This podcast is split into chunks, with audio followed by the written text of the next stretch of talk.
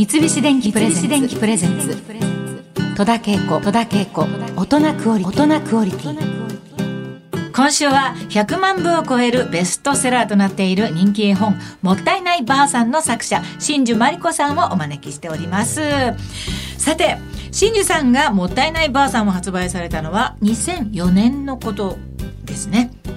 このきっかけはどういったことだったんでしょうか？このもったいないばあさん。えっと、息子が生まれて、うん、えー、4歳の時に、うん、それが2003年ぐらいだったと思うんですけど、うん、はい、あのもったいないってどういう意味って私に聞いてきたことがあってそれを一言でうまく答えられなかったんですね、うん、食べ残しをしてたので全部食べようねって言うと、どうして残しちゃいけないの？みたいにて、うん、もったいないからよって言うと、うん、しばらく考えて、もったいないってどういう意味って聞いてきたんですね。でその当時4歳っていうのなんかいろいろ質問攻めにしてくる時期で。でうまく答えてたんですけど、うん、もったいないっていう言葉だけがあの答えに詰まってしまって、うんうん、でなんでその他の言葉で言えないんだろうって考えたら、はあ、なぜそれをもったいないと思うのかっていう理由を説明しないと、うん、あの意味が説明できないっていうことに気がついたんですね。で、まあ、この食べ物がテーブルの上に並ぶまでには、あの農家の方が雨の日も風の日もとか、お母さん一生懸命お料理したとか言ったんですけども、もう途中で聞いてなくなって、あ。の子供って長く説明してたら、あのなんか嫌になっちゃうし分かんないんですよね。でもあの心で思うようにイメージで理解することはできると思うので、あのそういう分からない時とか、もっとこう説明したい時には絵本を、あの使ってこうよりこう伝わるようにしてたんですけども、もったいないの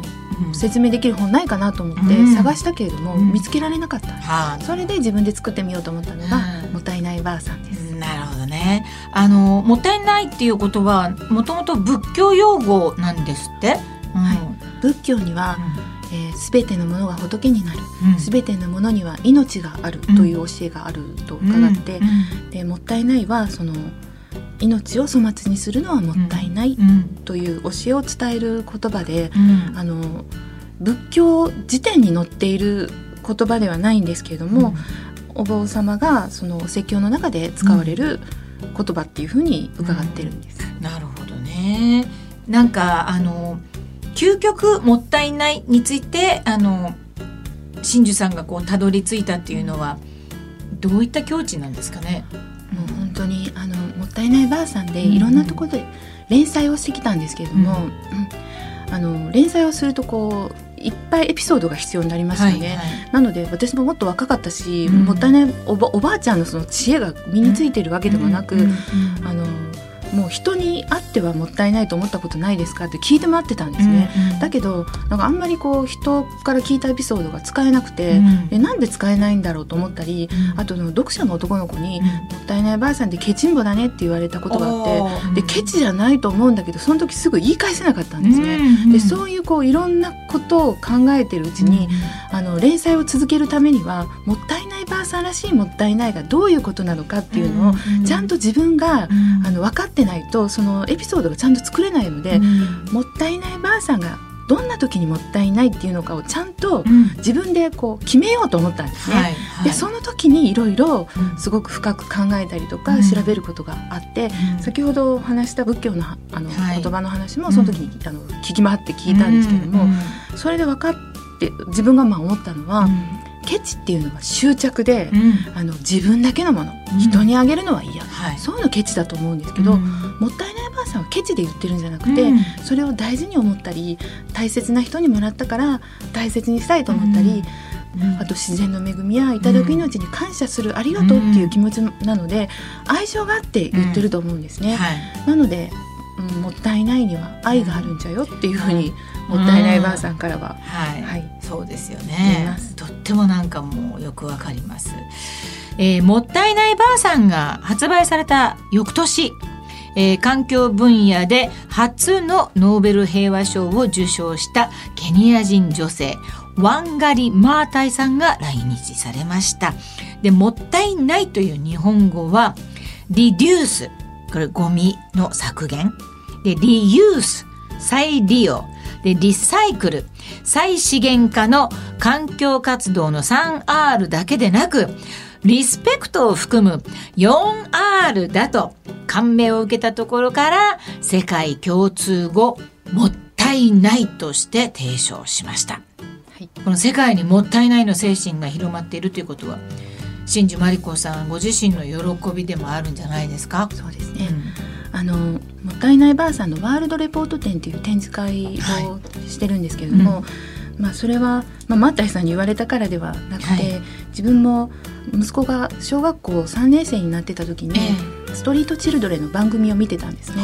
でその時に息子に「どう思った?」って聞いたら、うん、あ僕は日本に生まれてよかったっていうのを聞いて、うんうん、なんか親としてもうちょっとこうなんか言いたくなったけど、うん、なんて言っていいか分かんなかったんですその時も。うん。うん、それで今地球にでどんなことが起きていて、うん、それが自分たちとどうつながっているのかを教えてもらいに、あの地球環境パートナーシッププラザっていうところに聞きに行ったんですね。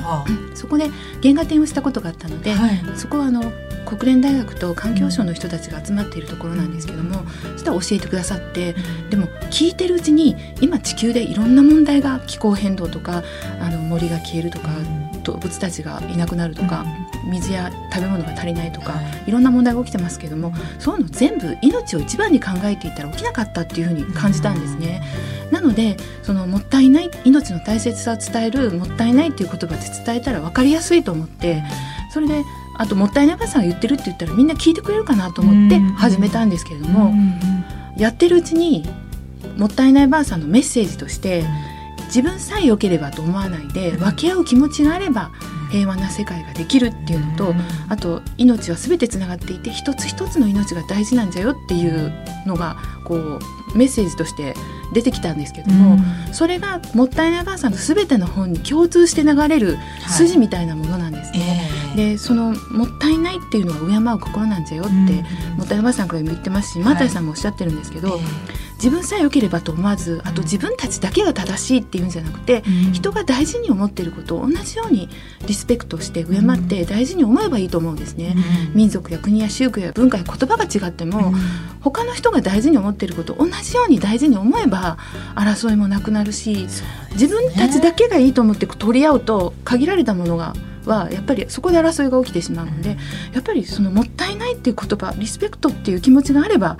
あの世界は平和になるっていうなんかすごいストンときて、うん、これはもう世界平和につながる言葉として、この精神を世界の人たちに伝えたいっていうふうに、うん、なんかすごく私も思っています。はい、三菱電機プレゼンツ。戸田恵子。大人クオリティ